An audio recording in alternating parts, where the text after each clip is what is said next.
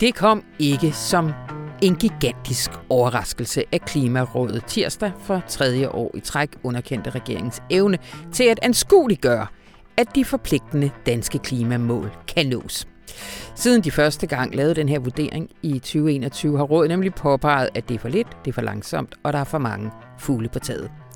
Men det var et ekstra skærpet budskab, som de leverede, for ikke alene ser klimamålet for 25 ud til ikke at kunne nås, men der er også risiko for ikke at nå det i 2030, og end ikke Danmarks EU-forpligtelser på klimaområdet ser ud til at blive opfyldt. Jørgen Sten Nielsen, han kommer lige om lidt, og han vil også godt tale lidt om, hvor han synes, at Klimarådet smider bolden hen denne gang.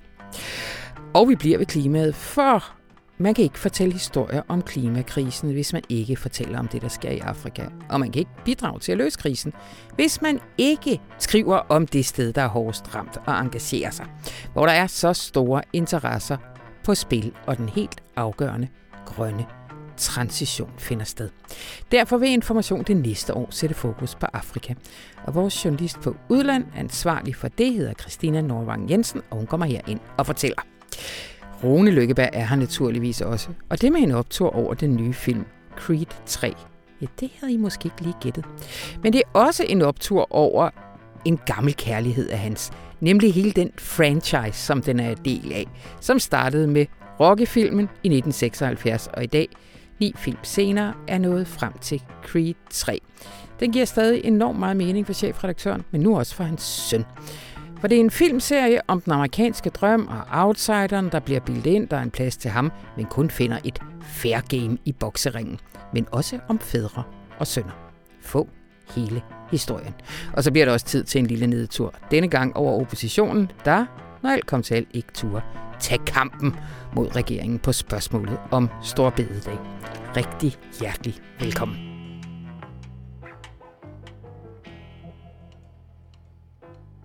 Og rigtig hjertelig velkommen til dig, Jørgen Sten Nielsen. Tak skal du have. Æh, altså, jeg sagde her i min intro, at det ikke var den store overraskelse.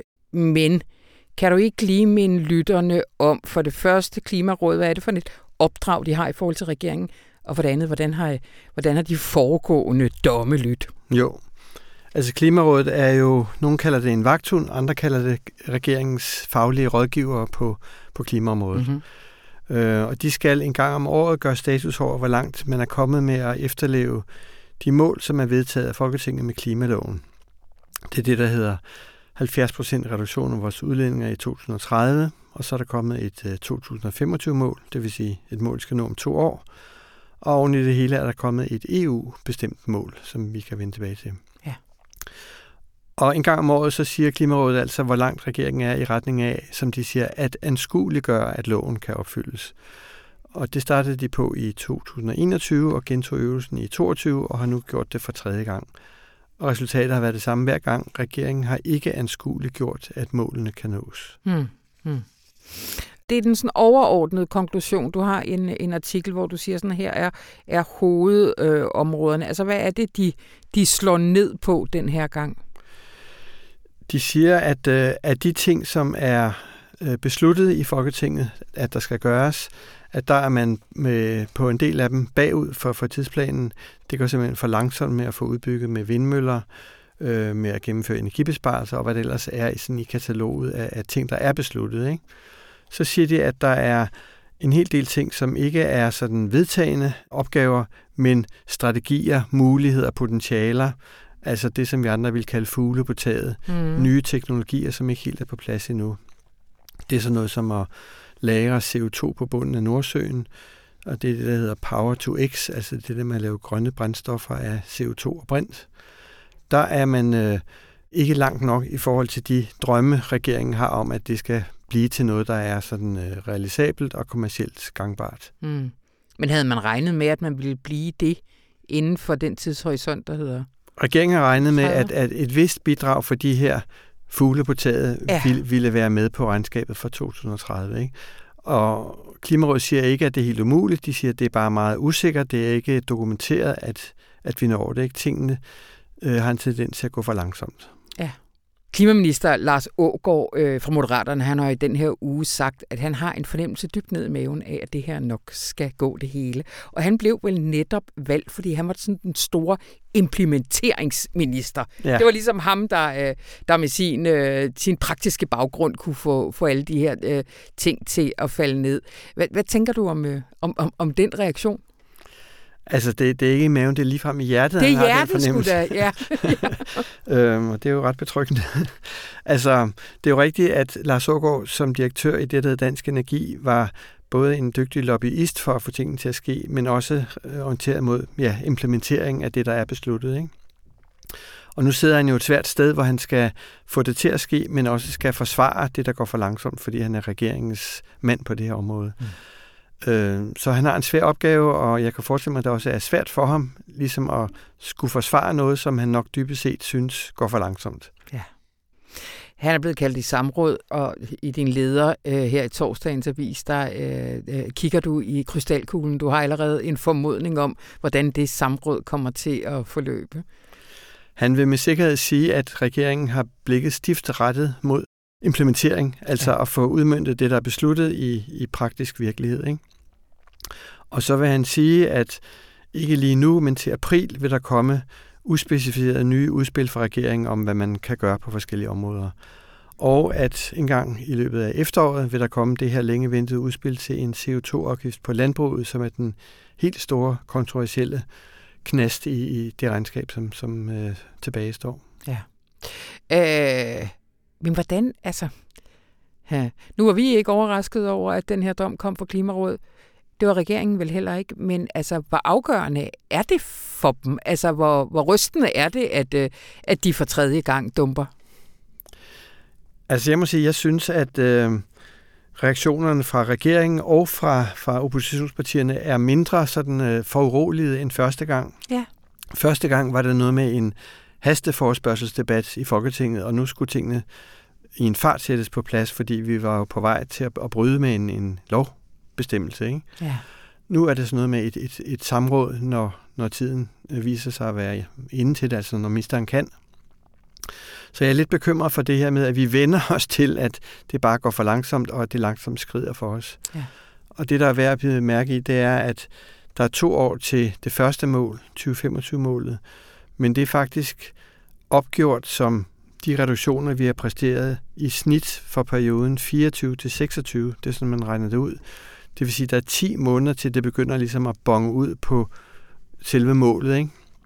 Vi har 10 måneder til at, at være på, på sporet af de rette reduktioner per år, før vi kan ligesom sige, at 25-målet er stadigvæk inden for rækkevidde. Så vi er afsindigt travlt, og jeg oplever ikke, at der er den krisestemning eller stemning af nærmest undtagelsestilstand, som egentlig hører situationen til. Nej, nej. Og din leder smider bolden videre til os alle sammen i en eller anden forstand. Du skriver, at øh, vi jo godt kunne blive ved med at slå løs på regeringen for at svigte sit, sit ansvar. Men at det her, det, øh, det handler altså om os alle sammen. Hvordan? Ja, altså på en eller anden måde er det jo meget nemt at pusse sin egen glorie og vise sin farvelse ved at skille ud på regeringen. Ja. Og formelt er regeringen jo ansvarlig i sidste ende. Ikke? Men, men det her er bare så kolossal en ombygningsopgave af det danske samfund, så den implicerer jo os alle sammen. Mm. Altså fra politikere til erhvervsliv, til investorer og til almindelige borgere, herunder landmænd og bilister osv. Ikke? Øh, så, så det her kan ikke øh, lykkes ved bare at vride armen på regeringen og sige, nu må jeg altså tage sammen. Det handler simpelthen om, at vi alle har den rette forståelse af, hvor, hvor dramatisk vi skal stille om og, og medvirke til det. Mm. Og det er på alle mulige forskellige måder, afhængig af, hvilken rolle eller plads man har i samfundet. Øh, Øh, men jeg er sådan lidt optaget af, at uanset hvilket detaljområde vi kigger på, så er der sådan særinteresser eller barriere, som forhindrer, at det går hurtigt nok. Ikke? Og det er de barriere på alle niveauer, også inden jeg selv, vi er nødt til at begynde at få øje på og i tale det, hvis vi skal øge tempoet. Det handler vel grundlæggende set også om hvad skal man sige, hvilke mål vi har for et succesfuldt samfund. Altså, det, og det formuleres jo også og diskuteres på alle mulige niveauer øh, lige for tiden blandt andet også i Stor Bededags diskussioner ja, og, og, og alt det her. Altså skal vi begynde at, øh, altså, øh, skal vi slå i bordet og sige, vi vil sgu ikke hverken arbejde mere eller skabe mere vækst? Eller, altså, hvor, hvordan får vi lavet en forandring, der gør, at, øh, at omstillingen kan ske? Altså det er klart, det er både kæmpestort og meget diffust, ikke? så det, ja. det er svært at både at, at, at tale om, men også at så, øh, føre ud i livet. Øh, altså jeg tror, vi er nødt til også at have en, en samtale om sådan de, de grundlæggende barriere inde i vores hoveder, øh, som gør, at vi gør det forkert. Ikke? Mm. Altså, og, og det bliver lidt langt fra, fra selve klimalovens mål, men, men ja. når vi nu... Øh, hvad skal vi sige, inspireres, presses, indoktrineres fra alle mulige sider til at tænke på os selv som sådan nogle konkurrerende, individualistiske, øh, materialistiske væsener, som skal rave til os og sørge for, at det går ud over os, jamen så bliver vi barriere for at prøve noget nyt, øh, som er både nogle helt andre værdier. Ikke? Og det kan føre til en meget filosofisk diskussion om, hvem er vi, hvordan er vi, er vi mest onde egoister, eller er vi mest øh, samarbejdende altruister, som vil hinanden det godt, ikke? Og sandheden er jo, at vi har noget af det hele i os, men, men det afhænger af, hvad vi udsættes for af påvirkninger fra det økonomiske system, fra os medier. Vi sender også nogle kraftige signaler om, ja. om menneskets natur, ikke? og fra, fra reklamernes påvirkning af os. Så, så på et helt andet plan er det en del af den her klimakamp at, at tale om, hvem er vi, og hvad er de værdier, vi egentlig vil kendes på, eller vi, vi vil ligesom øh, have vores samfund til at være præget af. Mm. Mm da vi lige skrev sammen om det her, Jørgen, så skrev jeg, at øh, jeg havde dumpet øh, køreprøven tre gange, og du skrev, at du havde dumpet i fysik tre gange. Var det det, det var fysik? Eller var det kemi? Det var fysik. Det var fysik. Øh, og jeg kører ikke bil, og øh, du blev journalist. øh, der er jo en lidt større ting på spil her, men, men altså, kan man, når regeringen dumper tre gange i forhold til det her mål, blive ved med at, øh, at tro på, at de kan, at de kan opfylde det? Jamen, der er ikke noget alternativ til, til at tro på det, eller, eller til at lægge pres på dem. Altså, man kan jo godt sige, nu er de dumme tre gange, så må de jo, som på de højere uddannelse, forlade lokalet og finde på noget andet at lave. Men det, det giver jo ikke mening. Altså, dels har vi en regering, som har sit eget flertal, så der er ikke nogen, der kan vælte den. Øh, og man kan heller ikke udskifte, synes jeg med mening, en ny klimaminister, som ikke har lod og del i, i det, det, der ligesom er gået forud. Nej. Så vi må leve med det, vi har, og, og sætte dem under pres, men så også have den her bredere diskussion om, hvad er rollen og ansvaret for, for alle os andre. Ja. Det var vi noget. Tusind tak, Jørgen Selv tak.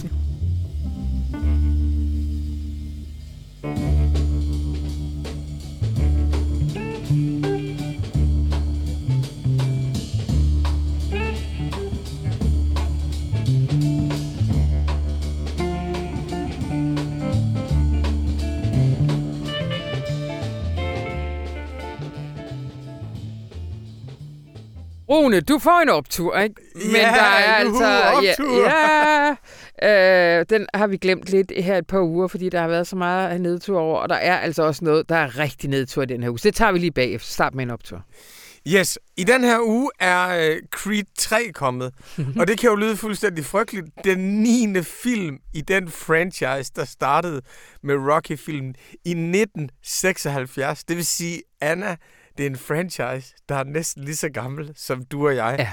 Det, som jeg synes er helt fantastisk ved det, det er, at den her serie, der startede med en hvid amerikansk arbejdermand, som var smadret af den amerikanske kapitalisme i starten af 70'erne, har udviklet sig over næsten et halvt århundrede til nu at blive en fortælling, der kan rumme sorte mænd og kvinder. Og i næste film er jeg sikker på, at kvinderne bliver hovedpersonen, og som er gået fra økonomiske forhold til, at det nu er er et barnebarn, som er handicappet. Altså, at det her er blevet sådan et, en fortælling, som flere generationer kan stige ind og ud af, og hvor det, der startede med det, som er ligesom Scorsese-syndromet, som jeg hader, som er, at verdens hovedperson er en hvid mand midt i verden, som er blevet forrådt af omgivelserne. Det er jo det, alle Scorsese's film mm, handler om. Mm. Og som også er det, Rocky starter med, at det, som den person oplever, de kampe, som den person har, at det bliver til et fælles erfaringsrum, som alle dem, der ikke er den hvide mand midt i verden, kan træde ind i og bruge og spejle sig i og udvikle mm, til sin egen kamp mm. på en måde, der også peger tilbage. Det er en helt utrolig overgang over 50 år. Ja. Nu siger du meget indforstået et franchise over øh, næsten vores leve. Mm. Kan du ikke lige give os en ordentlig tur de force gennem det her Jo. Rocky to Creed? Jo, altså, den første Rocky-film kom i 1976, den hedder Rocky. Den handler om en mand, som er blevet overflødig efter udflytning af arbejdspladser og går rundt i Philadelphia, vil gerne være bokser, øh, men er for gammel og for slidt og lidt alkoholiseret og ryger og, og sådan noget. Og han er sådan set færdig. Han er ligesom billedet på hele det der Amerika, der gik i stå i 70'erne, alt det, der førte til, til Reagan, og det er morgen i Amerika. Den her bokser, Rocky, han får så en chance ved et fuldstændigt tilfælde, fordi den smukke, smukke verdensmester Apollo Creed kommer til Philadelphia, som jo er den by, hvor forfatningen blev lavet, uafhængighedserklæringen blev skrevet, og USA blev grundlagt. Og han har lyst til at give en eller anden bums chancen. Fordi han vil ligesom vise storheden i den amerikanske drøm, så han har lyst til at give en eller anden bums chancen. Og de er enige om, at det er kynisk. Den amerikanske drøm er blevet kynisk. Det er en måde at sælge showet på. Men han vil gerne give en bum chance, fordi publikum elsker det der med, se, alle kan make it. Og så finder han ud af, at Rockys kælenavn er The Italian Stallion, mm-hmm. og det kælenavn kan han så godt lide. Og så bliver det enige om, vi hiver ham her bumsen op i ringen, så gennembanker vi ham, så ser vi ud som om, at vi har levet op til den amerikanske drøm, og i virkeligheden så har vi tjent en masse penge. Det, der så sker, det er, at ham her taberen, han fatter ikke, at den amerikanske drøm er løgn. Altså, han fatter ikke, at han ikke har en chance.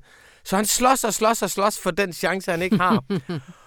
og ham, den overklassen, der skulle banke ham, han fatter ikke, at dem, der er på bunden i USA, de har fået så mange bank, mm. at du kan faktisk ikke slå dem ud. Du kan ikke smadre dem, fordi de har fået så mange pryl, og det er sådan, de har levet og overlevet. Og derfor elsker publikum Rocky, og han Rocky går... Altså, jeg skal lige, er vi stadigvæk i den Vi er første stadigvæk i Rocky? den første. Okay. vi er stadigvæk, i- vi er stadigvæk, vi, vi er stadigvæk, i, vi er stadigvæk i den første. Ja. Og derfor elsker publikum Rocky, Ja, fordi ja.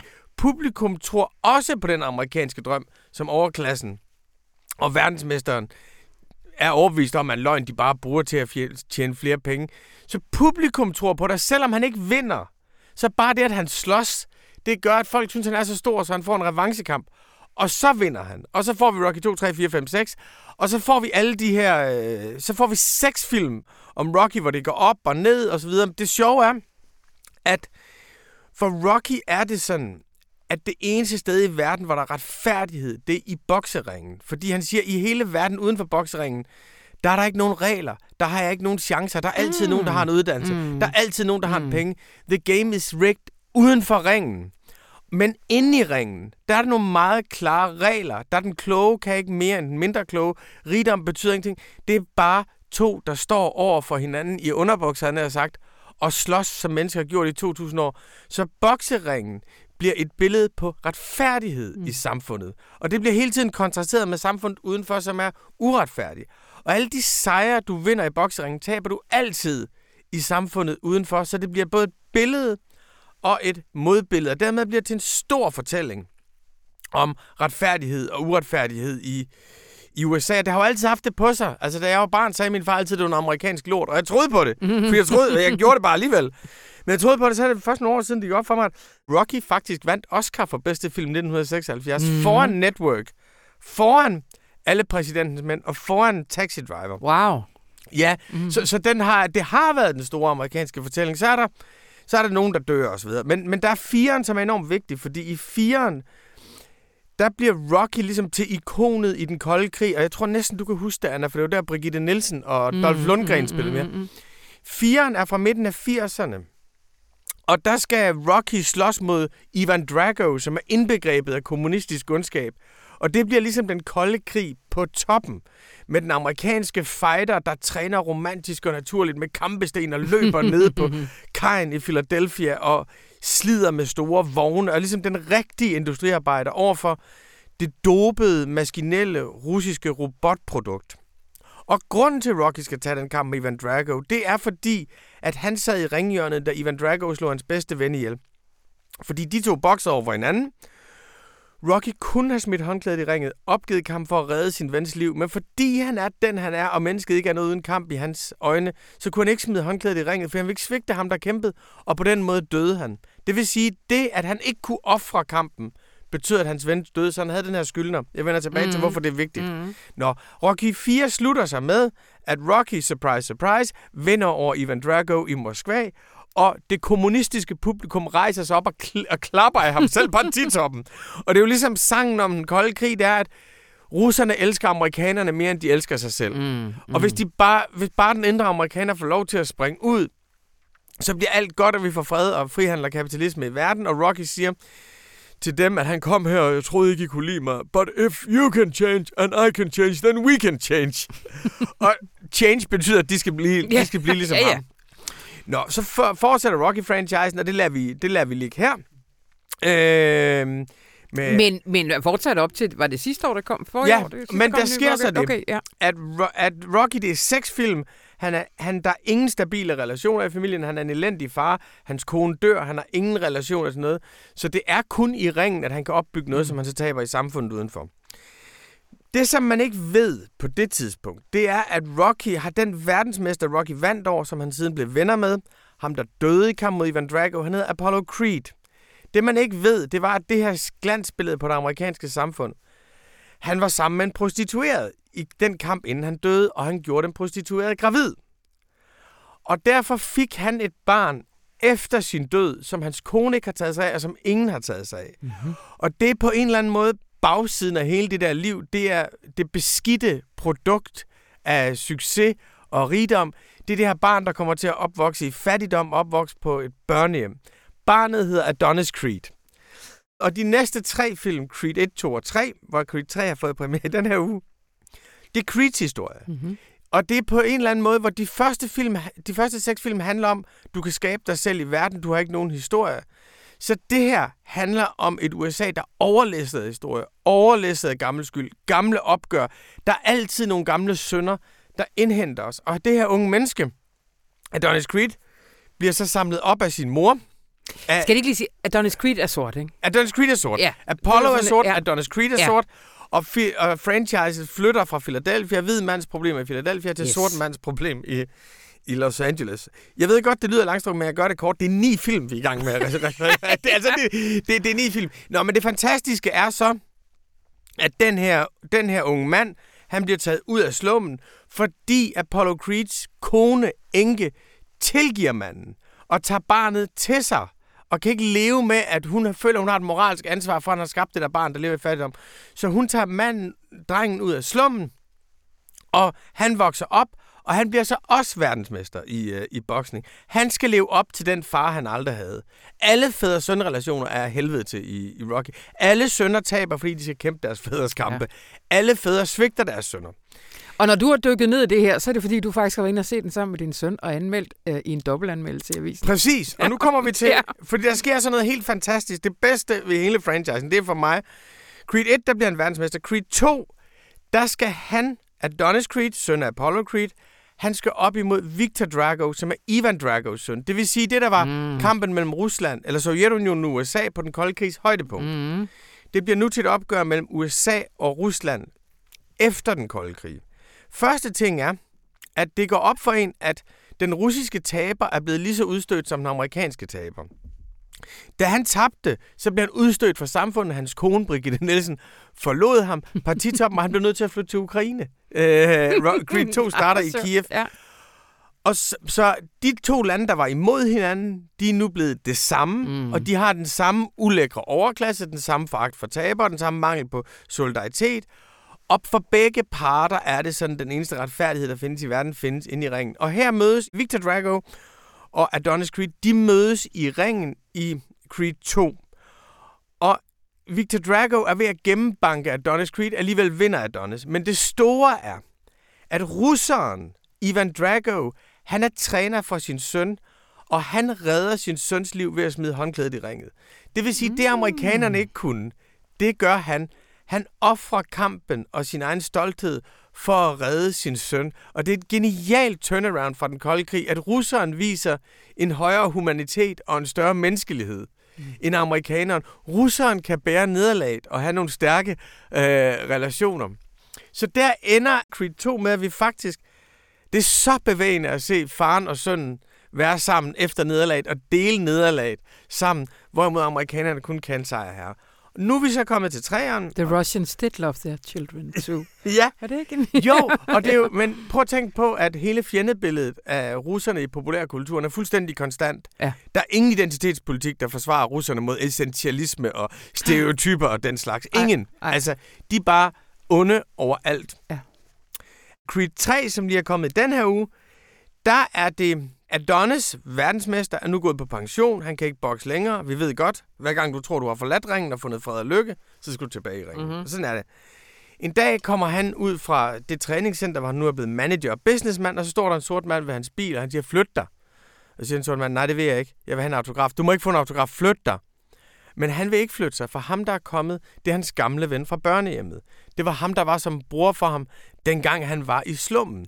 Og da han blev taget ud af slummen, der opgav han al kontakt med, med, med sine gamle venner.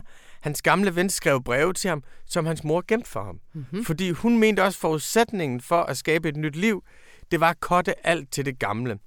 Og ham, der står på parkeringspladsen og venter på ham, det er i filmen er det hævneren fra fortiden, men han tog en fængselsstraf for noget, de to lavede sammen. Og det vil sige, at vinderen har et ansvar for den skæbne, der mm. overgik taberen.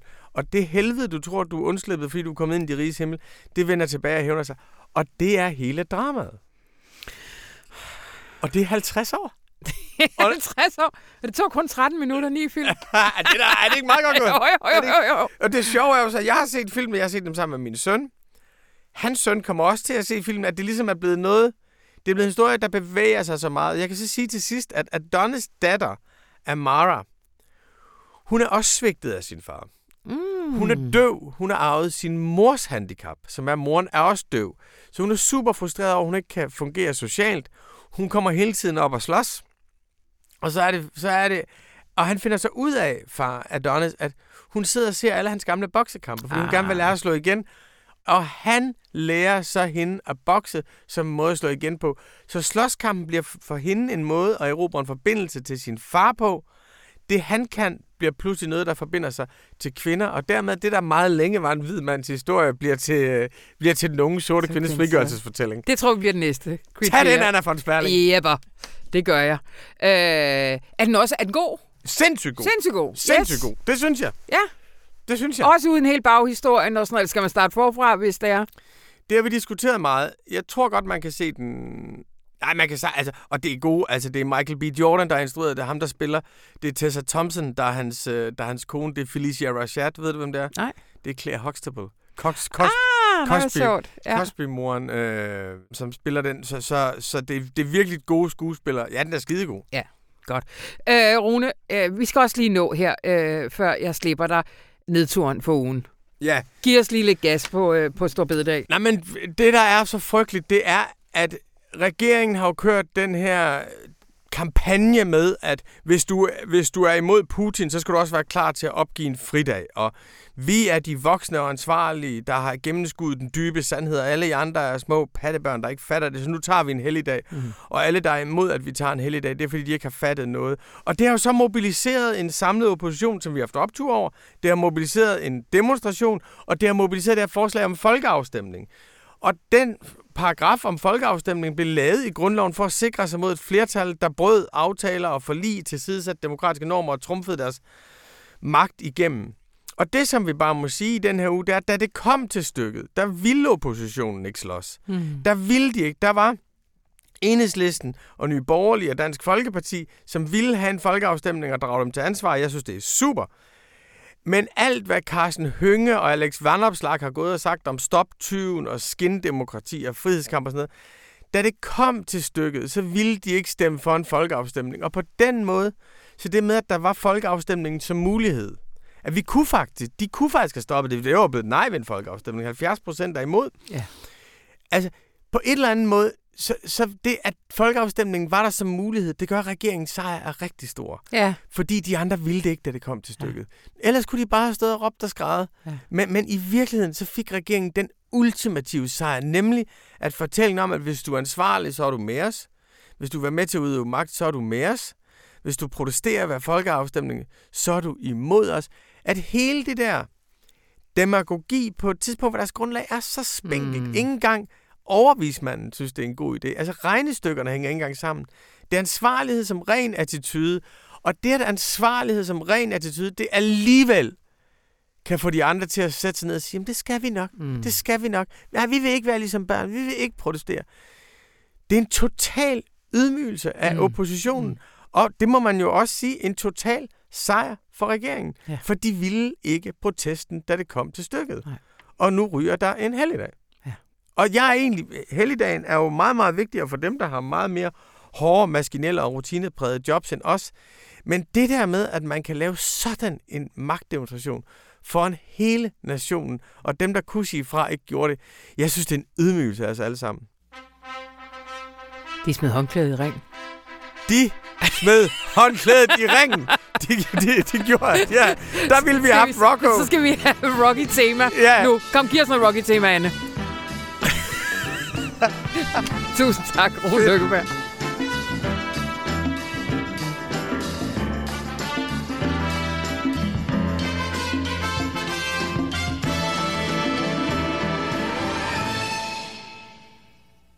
I 2020 og 2021 blev Afrika ramt af 131 katastrofer med forbindelse til klimaforandringerne. Og det er befolkningerne i de afrikanske lande, der betaler en meget høj pris for de rige landes vækst og velstand. Selvom Afrika samlet kun står for 2-3 procent af verdens udledning af drivhusgasser, opvarmes kontinentet som helhed hurtigere end det globale gennemsnit. Og velkommen til dig, Christina Nordvang Jensen. Tak. Det var din ord fra din leder her i torsdagsavisen. Mm. Som øh, var øh, startskuddet for en ret stor serie, som vi kører resten af året. Simpelthen. Om noget så, øh, ja, det skal vi jo tale om, jo faktisk i de danske medier usædvanligt som et egentlig fokus på Afrika og klimaforandringerne og kampen imod dem. I hvert fald øh, rummer dækningen sådan bredt set ikke så mange perspektiver. Det er ofte de samme historier, ja. man hører. Men altså, altså, da du skulle skrive den her leder, der skulle i gang, øh, så øh, har du vel også været lidt tilbage i arkiverne, eller sådan, altså, hvor, hvor, hvor systematisk har vi egentlig øh, skrevet om det her? Jamen, jeg vil faktisk sige, at jeg synes, at information egentlig generelt er et af de medier, som løbende har haft fokus på øhm, udfordringerne i Afrika, og ja. også det potentiale, der er, de perspektiver, der er, talt med klimaaktivister og under klimatopmøderne har fokus på de afrikanske perspektiver. Helt klart. Helt klart. Men jeg synes jo godt, det kan blive meget bedre. Og jeg tror, at med sådan en ekstra satsning og et ekstra fokus, hvor vi måske også gør læserne opmærksom på, eller sådan understreger, hvorfor det er så vigtigt øhm, en gang for alle, ja. at så kan det måske komme lidt mere ud over rampen, og også være noget, vi internt tænker mere over. Ja, helt klart. For du skriver jo også i lederen, at vi bruger øh, en del energi på hele tiden at overveje, hvordan kan vi skrive om det her på, øh, på nogle nye måder. Selvom vi har øh, meget interesserede læsere øh, med meget tålmodighed, øh, så er det en, en udfordring, vi hele tiden har, at på en eller anden måde overbevise om, at øh, de andre og os selv om, at, øh, at det her skal vi altså holde fast i. Mm. Og det synes jeg jo, øh, altså det er jo svært, men jeg synes også, der er meget, vi kan gøre, ja. som øh, egentlig tror jeg vil tiltrække nogle læsere. Altså jeg har savnet at høre mere fra de lokale selv, altså dem, ja. der øh, oplever alt det her, dem, der hver dag prøver at råbe deres statsledere op, hvis de eksempelvis satser på fossile brændsler. Øhm, alle de lokale initiativer, der er, fordi jeg synes, der mangler noget nærhed i dækningen. Ja.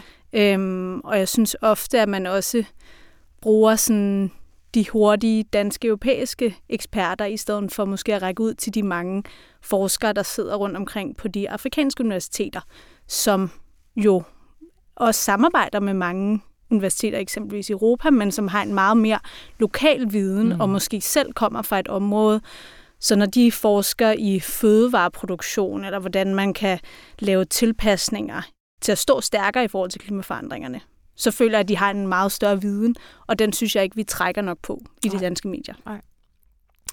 Uh, altså nu uh, nævnte jeg her indledningsvis tallene for de uh, konsekvenser, der, uh, der opleves på det afrikanske kontinent, og det bliver en del af den her serie, men du skriver også, at den også kommer til at handle om potentialerne for, for udvikling af grøn energi. Kan du ikke sige lidt mere om det? Jo, altså øhm, for os på visen med det her projekt har det været ret vigtigt, at vi selvfølgelig skal fortælle og gøre opmærksom på de konsekvenser, der er med klimaforandringerne, og hvordan det opleves lokalt, og hvad man gør for at tilpasse sig og finde nogle løsninger. Men øhm, jeg synes også, der er virkelig mange vigtige og spændende øh, perspektiver i forhold til den grønne omstilling. Både hvad potentiale der er i mange af landene i forhold til solenergi, vind, geotermisk øh, udvikling, og også øh, det, der er meget kapløb om øh, i de her år, øh, mineralerne, der eksempelvis er vigtige til elbilerne, ja. som vi jo både i Kina og Vesten øh, er interesseret i ja. at få fat i. Ja. Så der er også nogle store sådan, geopolitiske spørgsmål. Øh, ja.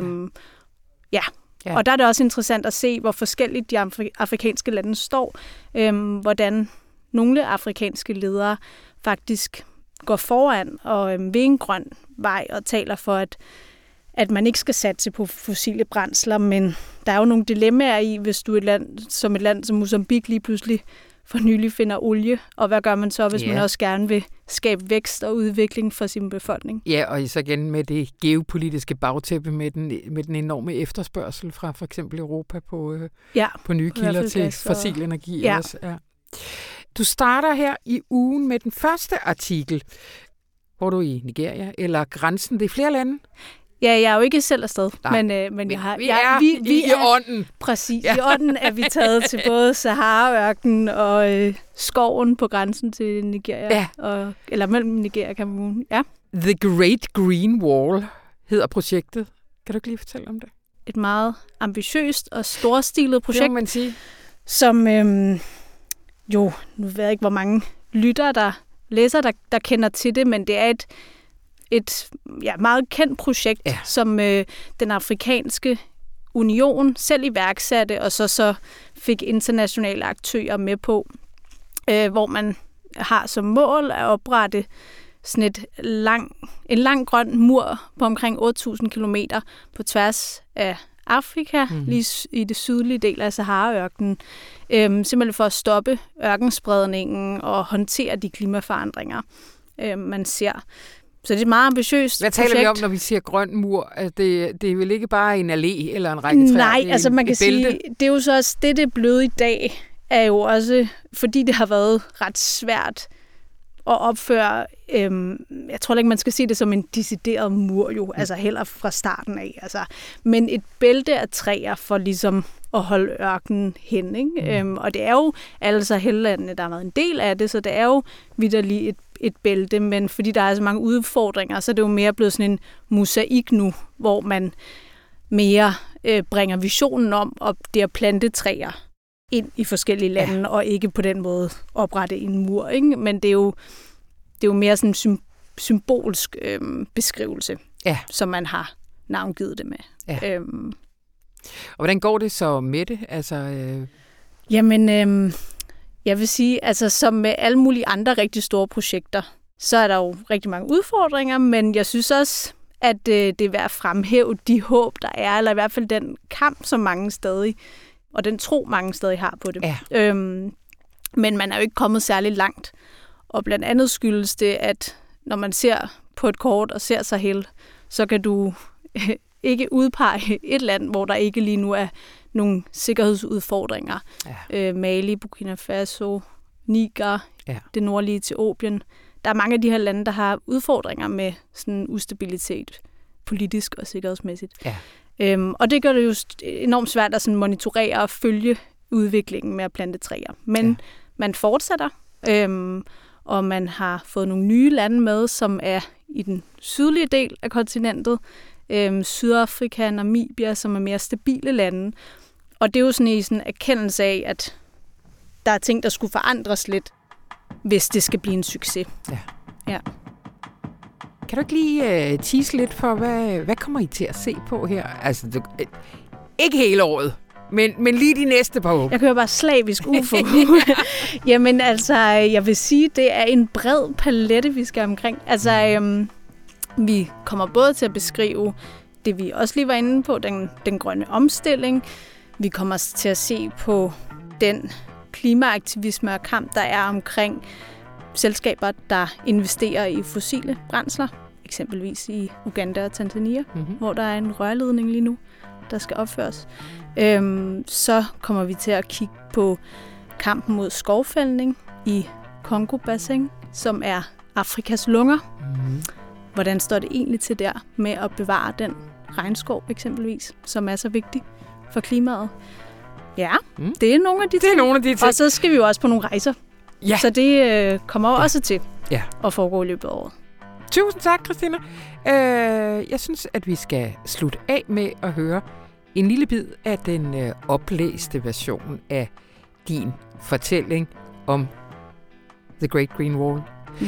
Og husk jo helt generelt derude, kære lytter, at vi jo har en hel teams oplæste artikler nu tilgængelige inde på information.dk lyd. Øh, og det var alt, hvad vi havde for denne gang. Mit navn er Anna von Sperling, og programmet var klippet så lækkert af Anne Pilegaard Petersen. Hej hej. Tabi Jodas fascination af træer begyndte, da han var helt lille.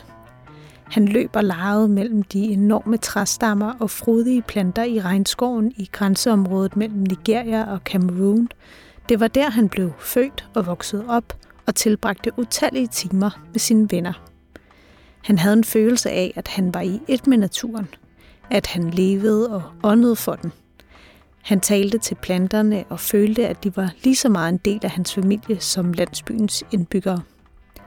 Så da han pludselig var vidne til, at flere træer blev fældet for at gøre plads til landbrugsjord og salg af tømmer, stak det i ham. Skoven forandrede sig omkring ham, og de store træer, han havde fået et forhold til, blev kørt væk. Floderne, han svømmede og fiskede i, blev mindre, og dyrelivet blev kvalt, fordi invasive arter overtog områderne. Det var som at se alt det, jeg elskede, forsvinde, fortæller Tabijoda. Det er passionen og indignationen fra barndommen, der senere i livet fik ham til at starte organisationen Green Aid, der først plantede træer i Nigeria, men nu er engageret i det storstilede projekt The Great Green Wall, den store grønne mur i Afrika. Projektet har som mål at genoprette 100 millioner hektar jord i Sahel-regionen i 2030. Et mål, man er meget langt fra at nå, for lige så store ambitionerne er for projektet, lige så store er udfordringerne.